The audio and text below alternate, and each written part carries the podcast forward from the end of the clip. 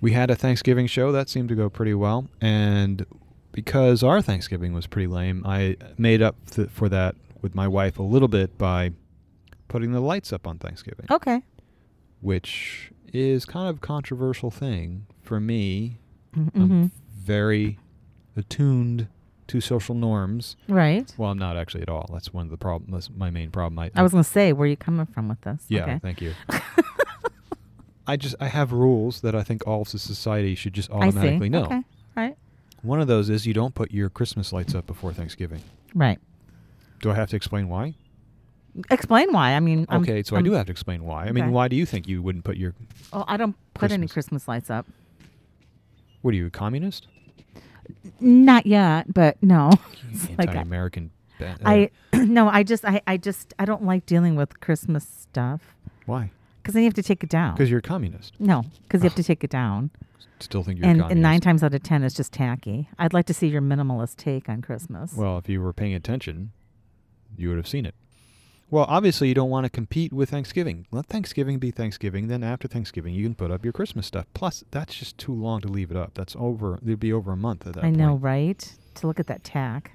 And and just so our listeners know, the correct timing for Christmas decorations is at the very earliest, the day after Thanksgiving, and you can leave them up until New Year's if you want. So New, Aye. January second, though, everything got to come down. Yeah, it's got to come down. or you will be fined. There will be social consequences. Yes, I- I've had this not even a love hate relationship. It's just a, a pretty loathsome relationship with Christmas. So a hate decorations. relationship. Yeah, hate relationship. And we have new neighbors next door, and they're delightful, nice, quiet. And I walked out and was like a week before Thanksgiving, so they breached every norm already. And they have like blow up things Oh, yeah. all over the yard and a big snowman on the roof. Like a big snowman with the leering. He's not even cute. It's like leering, like it's looking down. It's like this creepy looking snowman. I was just like astonished. And so I literally had to drive by it the other day. And one of my neighbors was like, What's up? I don't I think Christmas threw up in their yard. Oh, I mean, it really did. It was just like a Christmas just vomited all over. And periodic, like I'll go out there at night. Like last night, all the blow up toys were lit. And then this morning, they were all like deflated. flat. Well, usually that that's what you do. You turn them off during the day, or at least I guess between 1 a.m. and 8 a.m. or something. Yeah. And I- somehow the snowman got removed for a day. And now it's back. oh, it probably had a, a malfunction. I don't know, but God, it'd be so fun to go out and pop them. Oh my goodness. I know I would never do that. But you have to cut the head off though, because you know they're con- continually inflating. I don't know what the hell they're doing. They look that's like they they're are. alive. But They- that snowman is scary. And I just was like, oh my God. And so, no, I don't decorate the house. I haven't done that in 20 years. But why, I don't like taking that stuff out. I don't like looking at it. And I don't want to take it down. Catherine? To be a good free American, you have to support Christmas. Why buy shit? I mean, I just no, don't. no, no. That that's only half of it. The other half is showing your patriotism Oh, through God. putting up snowman and Santa Claus and other horrible things. Santa Claus. My mother ruined that for me. What do you mean ruined? I was like four or five years old. I used to get really, really bad respiratory things when we lived in Chicago. I was always a, I was a sick little squirrely kid. And she used to work at this toy store. It was like the Sears toy store. So Ooh. I'd get all kinds of toys. That's a whole nother story. That was part of my childhood trauma. That would explain your rampant consumerism. No, not really. It doesn't. Are you sure? It seems like second. a good there's primer. a second part to that. Let me finish the Santa part. So they had this Christmas party at the toy store, and she wanted to bring her kid, and I didn't want to go. And she's like, just you know, basically shut up, and we'll go. You know, she wanted to get a picture of me with Santa, which I still have. I was scared and I felt sick, and I'm like, I don't want to sit on some stranger's lap. I really didn't. And she said, Don't worry, Santa isn't real anyway. Just take the picture the look of horror. I should bring this picture. It's classic. I have this little hat on and my little jacket. And I'm like literally like. I always wondered if people like you really existed. Kids that actually really believed in Santa Claus and then got their hearts broke when they realized he wasn't well, real. no, because I kind of knew because I saw them putting presents under the tree. Then why would you be so heartbroken? Because I didn't want to sit in this guy's lap. And it's like, what is the point? I mean, even back then, I was like, well, if it's not real, then why are we pretending? It's for your mother, and everyone pretends. I don't know that I ever believed in Santa Claus, but I, I never I never had pretended with my son that Santa Claus was real. No, and my mom didn't really pretend either because she said to me, I think even prior to that, like your dad's Santa Claus or something. I just don't like Christmas decorations. Oh. But when I got all my toys, this was a child. This is probably like the biggest childhood trauma, because they would get all these toys. Mom be like, "You can open the present, but don't open them, because we have to donate them." And they would just donate all my toys to the blind children. I don't understand. I don't either. Wait, you- are you saying they put them under the tree? Uh huh. And And, you- I would keep some of them, but there was this really cool phone set, and my dad's like, "No, no, we're giving those to the blind girls." I'm like, "Okay." And so they donated a lot. They did a lot of stuff. I don't know why they thought it was fun to like torment me, but that's traumatic. That is very weird. my parents are weird. I would say that is not a good parenting technique. it's fine to give away presents and share and, and give to the, the needy. Because I, had all kinds of stuff. I guess it was fun. I encourage it. that. No, it's not fun. No, it was. I mean, I got a Raggedy Ann doll.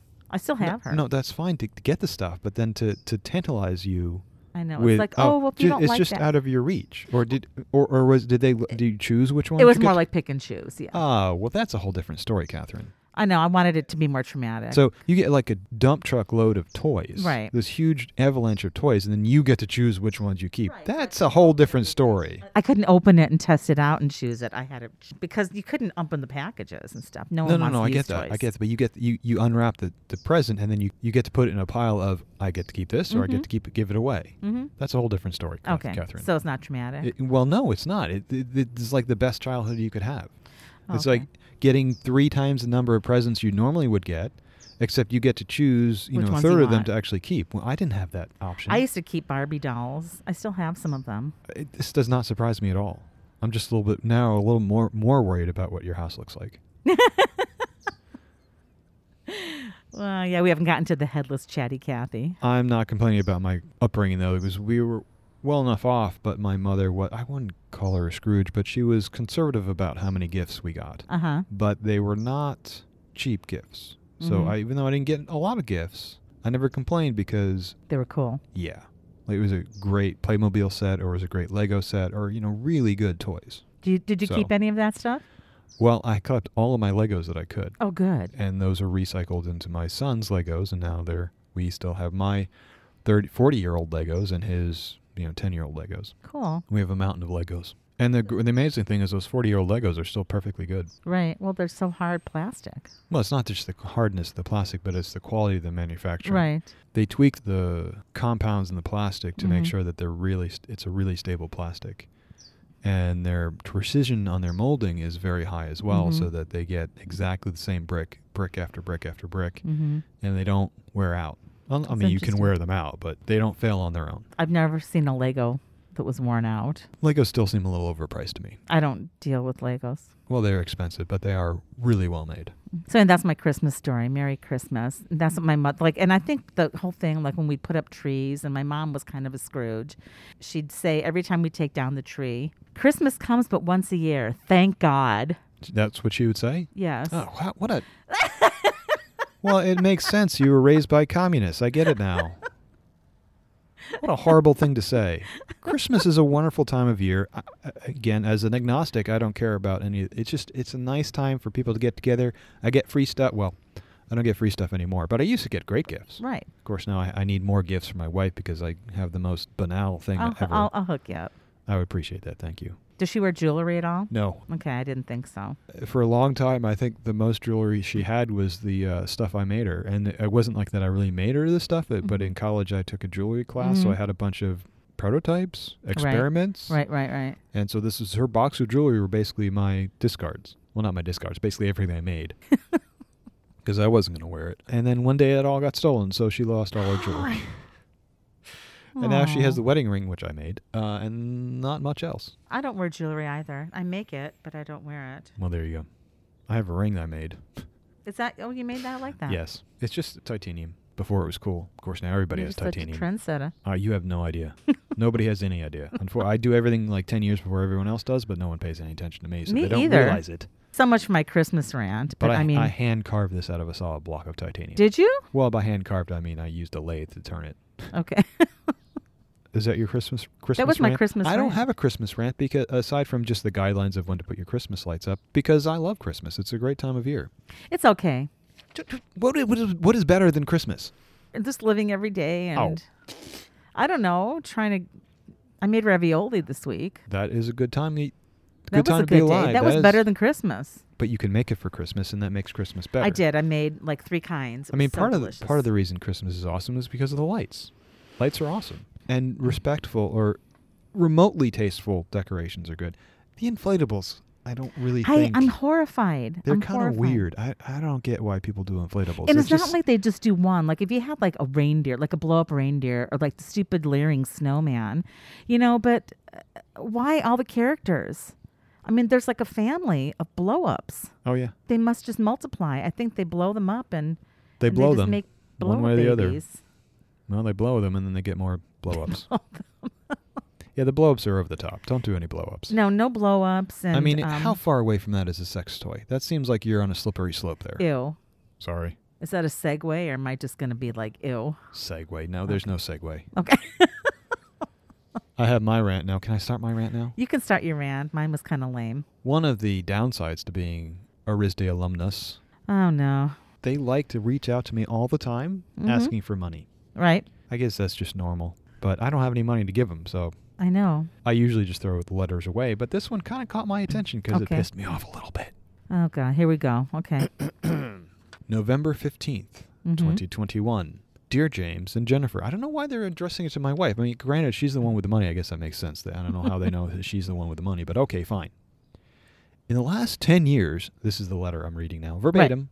In the last 10 years, RISD has become one of the 75 most competitive institutions in the United States. A proof point. What the hell is a proof point? I don't know. It Okay. just sounds like s- gobbledygook speak. a proof point that you should be proud of. In fact, RISD's immersive education is in demand now more than ever before. Okay. For this year's incoming class, we saw a 15% increase in application and an acceptance rate of 16%, the lowest admit rate in the institution's history. So this is him bragging. This is the interim president, Well, that doesn't make sense. David. Proulx. I don't know Mhm. his stupid name is. Name ends with an X. It's like prowl, but with an X at the end. Here, I'll let you see it. Maybe it's Prowl. Whatever.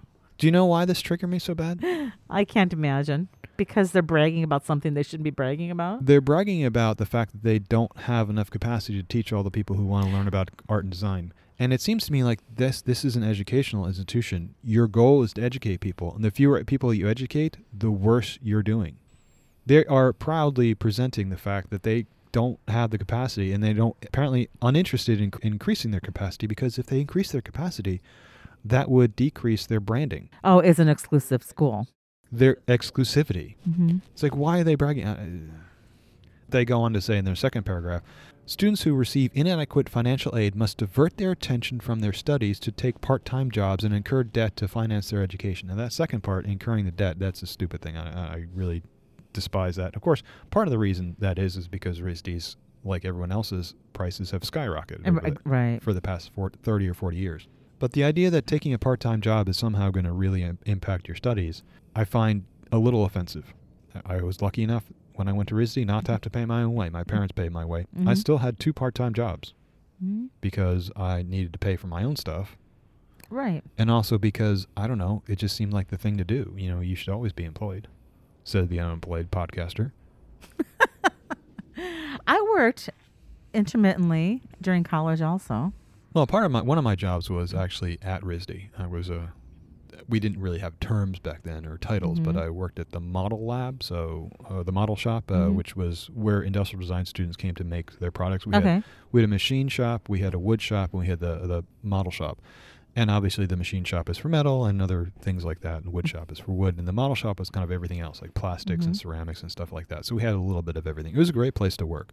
Mostly, my job was helping other students Mhm. know how to u- what machines to use and how to use them and how to use them properly and, and safely. Also, to make sure the student didn't ruin the equipment Yeah. because students are terrible, especially those architects. Oh my god! If I saw an architectural student walk into, into the shop, I would drop everything else I'm doing. and I would walk over there and I would hold their hand to make sure they didn't mess Oh, anything, wow. either hurt themselves or mess anything up. Because of the students I had to deal with, they routinely were the worst. Wanting to do the, yeah, they wanted to come in and bring like wet plaster and use our bandsaws to cut into wet Oh my plaster. god.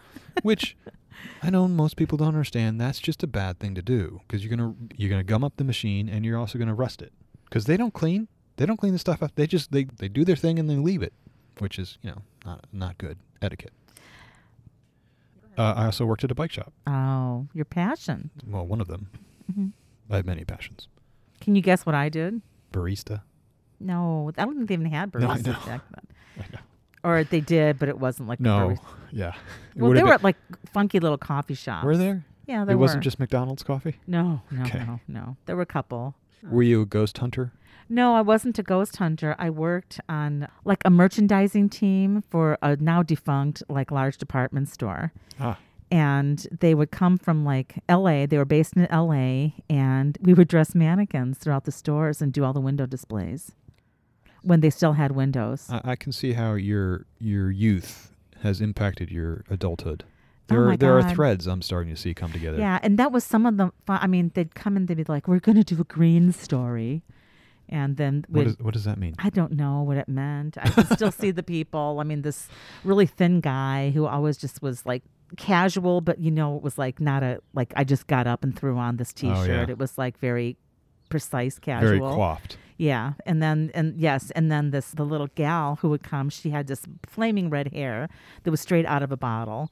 They were just the cutest duo, and they would come and have these ideas. They I remember the green story, and then we just go through and like merchandise everything with like green or shades of green or greenery or whatever. Oh, I see. Okay. And you know, and so then that was the green story, and then we'd go to all of the mall, like when all the malls were still available here, and they actually did still have the window displays, like down at the Old Park Central. There was one at uh, like Los Arcos Mall, what turned into Scottsdale Fashion Square, Oh. Metro Center, which is now gone. You know, all the places. Christown's gone. I mean, they're all gone. Yeah, we'd go to these department stores and set up the windows. And then fast forwarding many, many years later, when I worked for United Healthcare, again briefly, um, it was in the old J.C. Penney's building, and we had done some work there because they would do different stores. I worked for one of them; they would contract out, and my office was in the old display window You that I literally, yeah, it's right across from where Art Link is now. And there was just a big window, and that was the display window where I had like 10, 15 years prior set up mannequins. now it was my office with this great view of the Cinnabon shop. creepy, creepy. Yes. Mannequin. You and mannequins go back Yes. a long way. We go way back. We're uh, we're kind of far into the show now. Do you think we should talk about some art? Oh, yeah. So, what did you want to talk about? I don't know, these robots. I, I guess this was an older story about this robot by the name of Ida, who was an, an, a realistic robot invented by Aidan Meller. Well, let's Ada? put a asterisk on that realistic looking. I know she's not really realistic looking, is she? No, she's horrible. She looks like a machine. She looks like a bad art student jo- uh, project. And I mean, we could make long or short work of this. Since we had a very nice poet on, DJ Larry, who was, you know, really doing his poetry. And then this gal, this robot, also writes deeply emotive, allegedly, poetry.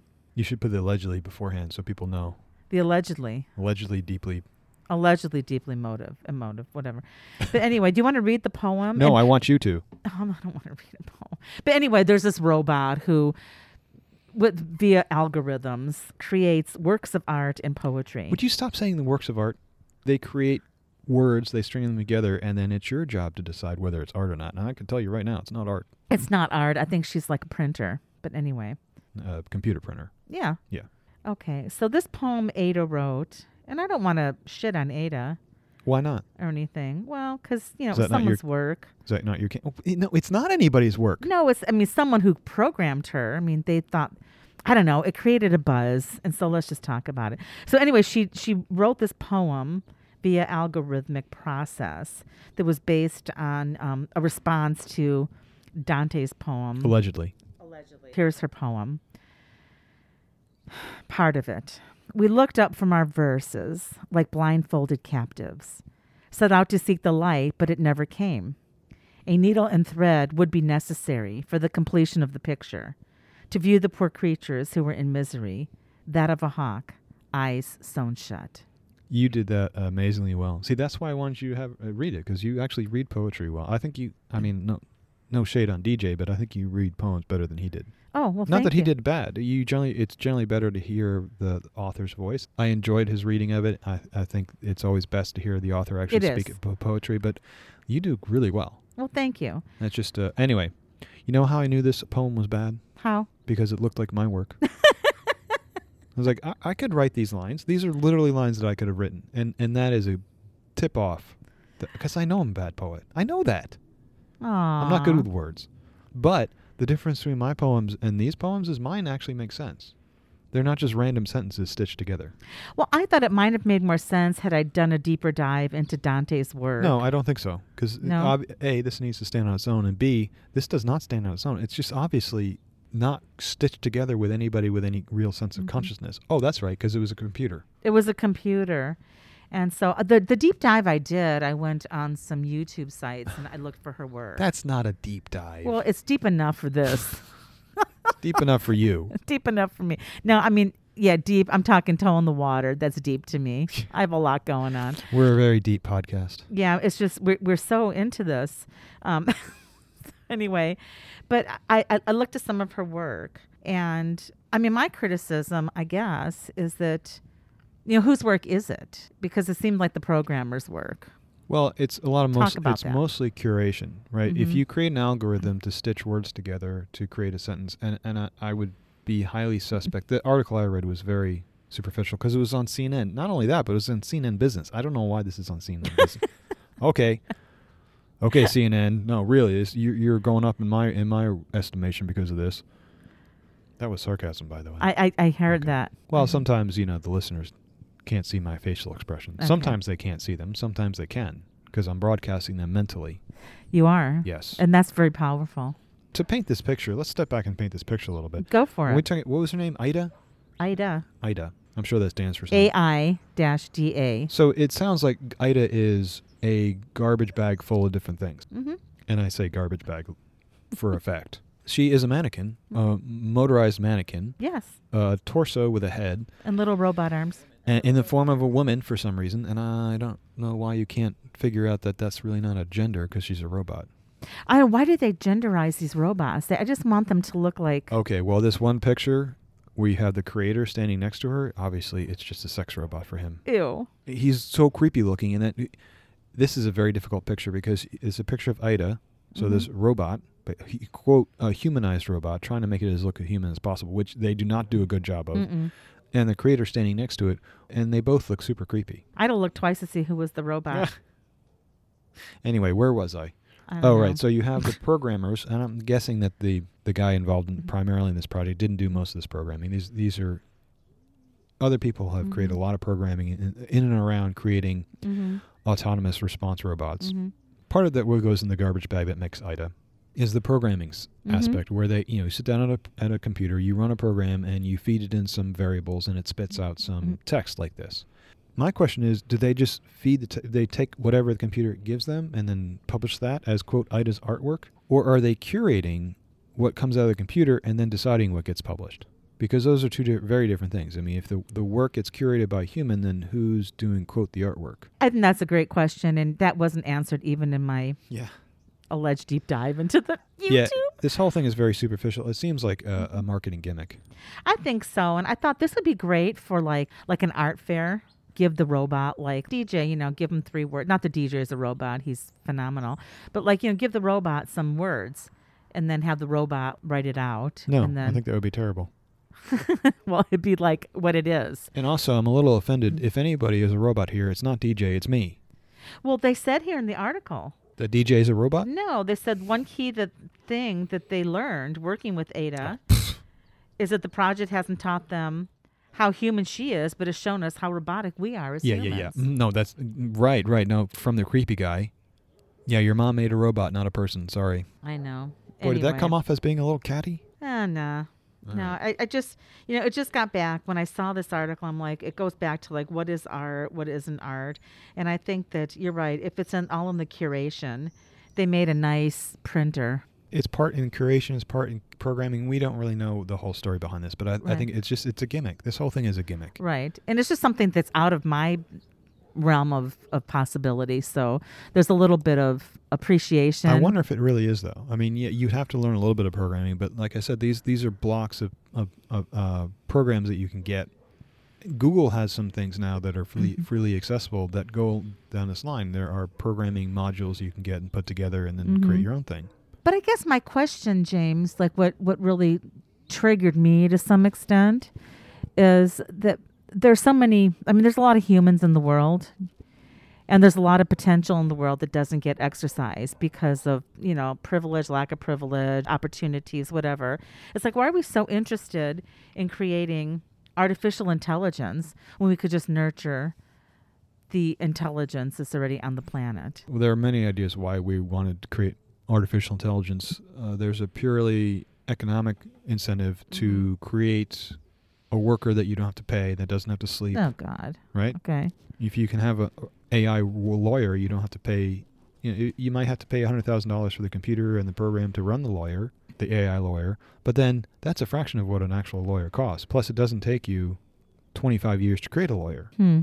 Is that it? You know, and you, you can run you can run multiple lawyers, and well, that's the economic impetus for it. The other main problem, from a more intelligence perspective, Mhm. humans aren't that smart. Individually, we can be kind of smart, and thanks to science, thanks to the, the methodology of science, we Mhm. can bring the individual intelligence together in a more unified, Mm-hmm. beneficial way, as opposed to the mob rule, which usually happens when you get humans together. So science is kind of like the anti-mob. It's the only way we have of, of using humans, getting them together, and Okay. building something good rather than tearing something down. Since we're rather limited intellectually speaking, Mm. if we could build an intelligence that was smarter than us, we could c- accomplish a lot more. I think that's one of the main goals of of AI, even in pursuit of its own scientific goals of Mhm. learning more and creating more, but also economically. You know, if you have a smarter lawyer, AI lawyer or doctor, or whatnot, that improves upon what we can do. Would you trust an AI lawyer? Well, I don't trust lawyers to begin with. Right. Even though I'm surrounded by them family wise, everyone basically in my family is a lawyer. Well, oh, not- really? they're either lawyers or doctors or accountants. So AI. Well, it's also a movie. it's also a movie. that was a creepy movie. That movie. Yeah, it was. Brought it me was to my it was knees. meant it was meant to be creepy on and at some the end, level. it was just horrifying. I don't think the ending was supposed to be horrifying. I was horrified. I understand why you would be horrified by that. I was horrified. A, a common argument when we talk about consciousness Mm-hmm. is substrate. Is it substrate dependent? And what I mean by that, can only something that's meaty, you know, Mhm. fleshy, a Mhm. human or or some animal, is that the only thing that con- where consciousness can reside, or can it reside in a computer? Can we have a computer system that becomes self-aware and can have emotional have an Mhm. emotional life? I believe, and this is just a guess, really, that it is consciousness is not substrate dependent I'm beginning can- to believe that we too. can you know we I don't say not we but it can emerge in different places or it can be programmed into Mhm. different places it doesn't require a fleshy element Mhm. necessarily Uh, if you think emotions require a fleshy bit Mm-hmm. component to it then ai would be would have been pretty creepy because it was all about robots having emotions and deeply held emotions emotions that basically drove their very existence yeah, that just really got to me. so you're very bi- a very biased person you don't think that robots can be people catherine I don't think that's they can very be dis- people. that's very disappointing well that's what it sounds like I thought that it would be the opposite if I was moved by the little boy being alone with his teddy bear for eternity. But tha if that's what, well, not for eternity. He blipped out of existence after that, basically. he did? Well, that was my understanding. Is that they recreated it. We're ruining the movie. They recreated that one that one moment that they and then could. when he fell asleep, boom, it was over. They could and then the little teddy bear was sitting there alone.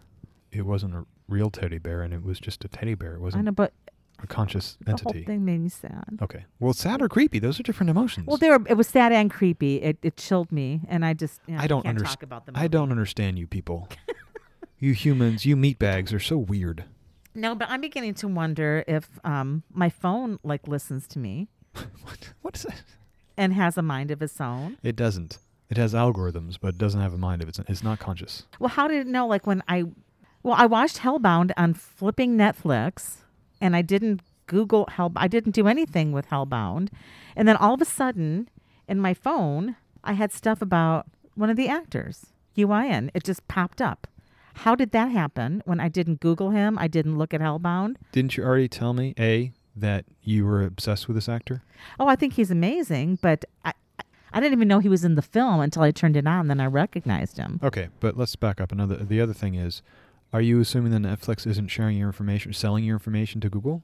Is that what happened, James? I, I don't know what their arrangement is, but these big tech companies, they sell you products, but they also gather your data. And they sell the, they collect your data not just because they like collecting your data because they want to hold on to little nuggets of you, but those so they can sell it. I don't know if Netflix is doing that, but this seems like a pretty obvious. Well, my friend Susan had a similar experience with Netflix, and she called me the other day, and she's like, "I'm I'm freaking out because I didn't look at anything, and all of a sudden I'm getting all these ads, and all I did was like I watched this thing. Oh, it wasn't Netflix, excuse me. She said she watched a thing about the Beatles on um, Apple TV? Disney Plus or whatever it is, like that Mhm. Beatles series. yeah, I that- think it's either an Apple or Dis- Disney. I don't remember which one now. and and and she's like, all of a sudden I'm getting all this stuff about Paul McCartney and like Of And- course, your your watching habits uh, of deep interest to Google. I mean, that's one of the, because that's what you're interested in, and if they can sell you something based on that, because they're an advertising company, they want Wow. to sell you stuff. Of course, that's like that's a gold mine for them. So I don't know. I, I'm not trying to pretend like I know what the arrangements. yeah, I have between no these, idea, these but it are. freaked me out, and I'm like, But it is well documented that a smart TV, hmm you know, you buy a smart TV, they a lot of those are, are sold at a loss because or sold for less than what it costs to make because they make their money off of the software that they put on the TVs that monitor what you're watching so that they can then monetize you and sell that back to Google and other advertisers. Okay, which would make sense because you've got to put in like your there's software on the TV that can monitor. It doesn't know necessarily. It can't interrupt your Netflix stream and peek at that, but it can Mhm. see the pixels that are being drawn on the screen, and it can associate that with different shows. Right? You, everything has a, th- has a fingerprint. So even if it doesn't know specifically what you're watching on Netflix, if it's going through the TV, it, it the TV sees the pixels, and that can fingerprint it and figure out what show you're watching, when, for how long, and and all all the data. It's like Nielsen gone mad. Yeah, because I started getting stuff about that actor, and I started getting stuff about Hellbound, and then other actors, and then all this other, and I'm like, wait a minute, I didn't even. I mean, I was flipping through Netflix. It was the day it was released on Netflix. You know, we're there. It's like friggin' like Well- Thanksgiving ish. And then I and I never, I didn't even have any awareness of that show until I watched it, and then bam, it's all over my phone. That's another data point, though. If it's new and in the news, it's it's more likely to show up in Google. There are more people interested in it. it freaked me out. And then I called. I'm like, "You're right." She's like, "Yes." Now it's, I think it's reading my mind. Like I'm afraid to even think of Paul McCartney. Everything you do is being tracked and monitored. Now, Oh you God. guys on the iPhones are a little bit better off than us on the Android because there's a lot less uh, scrutiny of Android than there is of Apple. It takes a lot more effort to keep your personal data personal. okay. But even they they uh, barely have any control over it. right, but I didn't do anything on the. Uh, th- that was what freaked me out in terms of like I But don't know. where did you watch it? At my house on, on Netflix. Oh, what device? Oh, a TV. Oh, was it a smart TV? It's kind of smart. Oh, well, that, do you have it pl- hugged up to a Roku player? How are you getting the streaming? Oh, it's plugged through the um. I have Dish. I still have the old fashioned Dish network, and then Dish like Network. So you getting Netflix through a Dish uh, apparatus? Netflix. Yeah, I pay a separate Oh. account for Netflix. Come on, you think Dish Network is, is, is isn't selling your data? I don't know what they're doing. Well, you uh, everything you do is being monitored okay. and monetized. Wow, that's that's, that's the simple. eh, Again, to go back to something we've talked about in the past, but people feel creeped out when they go to their mother's house, and their mother had been looking at couches online and being shopping for that, and then they start getting uh, they start getting ads for couches, and they think, "Oh my God, the phone's listening to me," and they know I was talking. No, the phone knows where you are. They know you're next to a user who's been searching for couches, so it assumes that you probably talked about couches, and now maybe you're interested in couches, or maybe you can have some influence on the person who is looking for couches. This is crazy, James. So- Yeah, yeah, it is. it's crazy. Welcome to 21st century America. And even if I turned my phone off, it wouldn't matter because if I opened it or, t- or turned it on, it would come up anyway. Well, yeah, you can't do anything You In can't do in the anything blind. to stop it. Right. Yeah. unless you want to watch reel to reel. We've gone on for quite a while. Do you want to sign off now, or do you want to talk a little bit about Bob Dylan's artwork? It's up to you. Let's see how fast we can get through this. Yeah, do, 'Cause- I think I can do it real fast. I mean, I hate to say this, but this is kind of a negative show. We kind of dismembered the uh, the printer robot who's trying to do the, uh, the and I feel bad poetry. about that. Sorry, Ai-Da. I think it's worth taking them down. I mean, they they're putting themselves out there. They're creating this thing, but this thing is is pointless. Oh, Bob Dylan has an art show coming up, uh, starting this week or next week or sometime with yes. with Miami Art Week or Yes. that nonsense over there. And uh, Miami. uh, you know, I'm not a huge fan of musicians trying to sell their artwork. Yeah, but this is I the am second one. willing. I am second one. They all do it. I am no, that we willing talked to about. Oh yeah, I'm willing to give them a fair shake and see what they've got. See Mhm. if, and to his credit, he seems like he's an, he's an adequate painter. Mhm. He can paint in different styles. He can paint realistically if he so chooses. I, I can't find any good pictures of his artwork online, so Right. which which you know raises a little bit of a red, red flag. Is he really sharing his artwork, or is he just really trying to sell it? You know, if he was sharing his artwork, he would show, he would put it on the internet, he'd have a gallery where he could see high resolutions of his work and enjoy it online Mhm. because, you know, not everyone is in Miami. Not everyone has 15 bucks to, to pay him to go look at his show, which I found rather nauseating. Right. That was the only part. But his style, he had a mix of styles, but his realistic style really felt to me like it was straight out of those 1950s brochures. You- This is how you paint kind of thing that you see at the Mhm. art stores, at least when I Mhm. was growing up. And it was very heavily stylized. Well, not a heavily stylized, but it looked like 1950s illustration, which isn't bad necessarily, it's not but it's it's it's stylized. So his whole gig here is that he watches movies like Mhm. the rest of us do, and then he'll take a scene from a movie and, pa- and make it into a painting. Mhm. I am not a super fan of that. I think that's a little bit. And, and again, I can't see the actual painting, so I don't Mhm. know what they look like. But from what I've seen, it looks like just very derivative. I mean, it's almost like a ripoff because he's not taking little innocuous scenes from movies. He's taking the dynamic, the key moments of a of a key scene. Like Mhm. literally, if you went back and looked at the storyboard, if you looked at the storyboard, I bet you these these come these shots are directly set up from the storyboard. These are important, you know, key moments in the story. And so what I'm looking at is I'm looking at a director has made the choice of the actor, the pose, the lighting, the situation. The director has made all these decisions, and now Bob Dylan's just making a copy of that. Right. So is that derivative or is that a ripoff? I think it's derivative. It can be derivative, but what I've seen of his paintings, it looks like it's just a ripoff.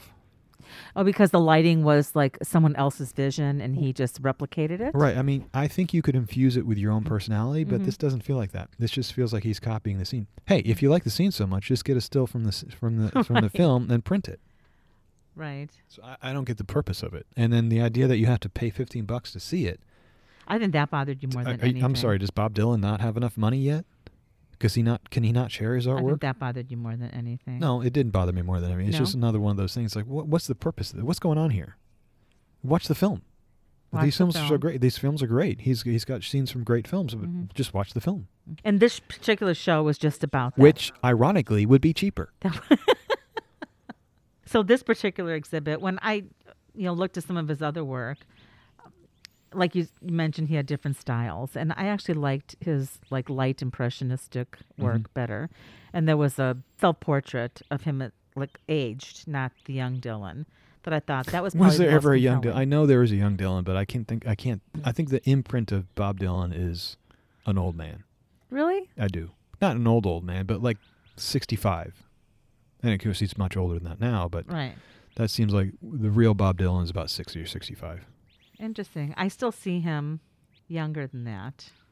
The point of this is that we're giving a thumbs down on Bob Dylan, his artwork. I'm giving a a lateral thumb. Mushy Is that middle. possible? Well, you can do whatever you want, Catherine. I don't control you. A horizontal thumb. But I'm giving It's, it. it's neither up nor down. Because I think there is some talent there. Yeah, there's talent. I'm not. I'm not arguing that. But what what purpose is there of, and wh- why why are we seeing these paintings? You don't think there are better paintings in the world to show? Well, because he put it out there.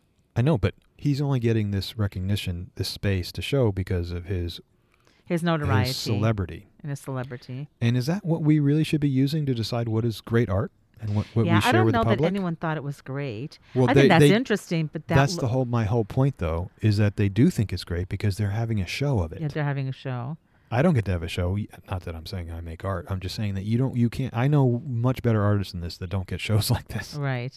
That's the second musician we've covered that exhibited their art. We talked about Gene Simmons. Yeah, it's pretty. It's pretty podcast. common for that to happen though. Yeah, and so I don't know. It was an interesting concept. I was I was surprised. I I, didn't know was- that he painted. Well, that's my whole point. I don't think it was an interesting concept. Oh, you don't think so? No, because the the artwork doesn't doesn't stand up It's interesting. at a local gallery that you can just walk in and to see it. That would be one thing. Yeah, the fifteen. do- Yeah, paying to get. Yeah, I hear you. also, it's a Miami Art Week, so this is a prime. This is literally prime time. This is like the Super Bowl Yes. of this horrible world. And oh God, right. On that note, thank you, James. You're welcome. All right. Did you always have to have that last word? No,